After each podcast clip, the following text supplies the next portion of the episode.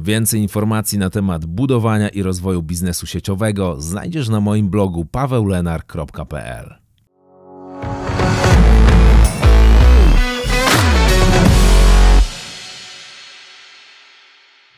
Cześć, mówi Paweł Lenar. Witam Cię w kolejnym odcinku programu Network Marketing Secrets. Dzisiaj opowiem o tym, w jaki sposób możesz budować bazę klientów. Ponieważ większość firm skupia się przede wszystkim na tym, aby szkolić ludzi do tego, aby pozyskiwali kolejnych klubowiczów, kolejnych partnerów biznesowych, co jest oczywiście bardzo dobrym kierunkiem. Jednak umiejętność nauczenia ludzi, również tego, aby każdy posiadał niewielką grupę klientów, jest bardzo dobrym pomysłem. Ponieważ zauważ jedną prawidłowość: Twoja firma nie płaci tobie za to, jak dużą masz strukturę, ilu masz ludzi w organizacji, ale płaci tobie za to, jaki obrót, jaką sprzedaż, ile punktów w skali okresu rozliczeniowego generuje Twoja organizacja.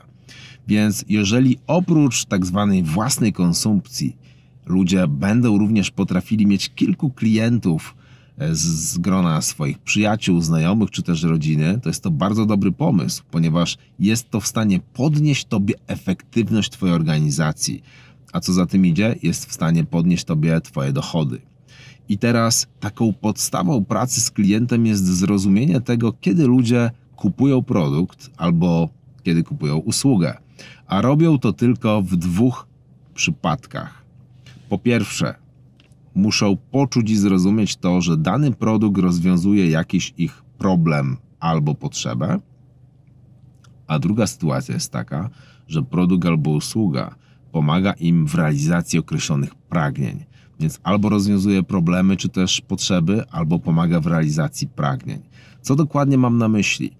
Niech, jeżeli chcesz nauczyć ludzi sprzedaży produktu, to nie mogą oni mówić tylko o właściwościach produktu, o jego składzie, o jego jakości, o tym, że jest najlepszy na rynku, że jest fantastyczny, ale przede wszystkim muszą wiedzieć, w jaki sposób pokazać, co ten produkt faktycznie daje. A więc klient musi to po prostu poczuć albo musi to zobaczyć. Jeżeli jest to produkt, gdzie możesz pokazać jego działanie, to nic nie działa lepiej niż historia związana z tym, jak Twój produkt albo Twoja usługa pomogła już komuś, jakiemuś człowiekowi. A następna metoda polega na tym, aby słowami narysować obraz w umyśle klienta tego, jak będzie się czuł, jak będzie żył, jak jego życie zmieni się, kiedy zacznie korzystać z tego produktu. To jest bardzo fajna sztuka. Stawiasz klienta w centrum Twojej historii. Opowiadasz o tym, jak zmieni się jego życie, jak będzie mógł lepiej funkcjonować, jak będzie mógł lepiej żyć. Więc realizacja pragnień jest jednym z najważniejszych elementów efektywnej sprzedaży produktu czy też usługi, ponieważ odwołuje się do czegoś emocjonalnego.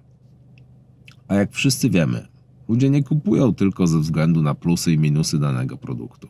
Ludzie kupują dlatego, że pragną ten produkt mieć, bo już widzą siebie, kiedy zaczną ten produkt stosować. Już czują te emocje związane z używaniem tego produktu czy tej usługi.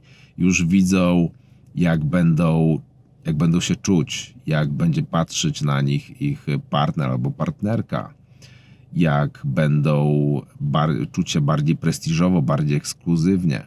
To są bardzo ważne rzeczy, ponieważ umiejętność budowania rynku klienta, umiejętność sprzedaży produktu może pozwolić Ci wzbić się na szczyty w planie kompensacyjnym firmy, z którą współpracujesz.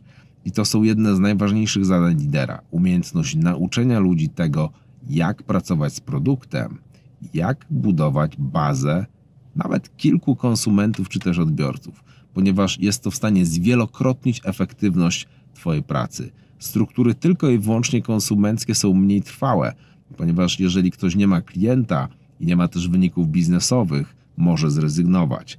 Ale jeżeli ma bazę klientów, którzy chcą co miesiąc kupować od niego produkt, to nie zrezygnuje i zostanie z Tobą. Pozdrawiam Cię bardzo serdecznie i do zobaczenia w następnym odcinku Network Marketing Secrets.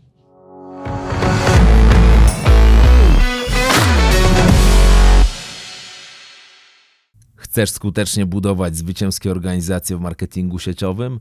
Pobierz moje bezpłatne szkolenie online na www.paweulenar.pl ukośnik kurs.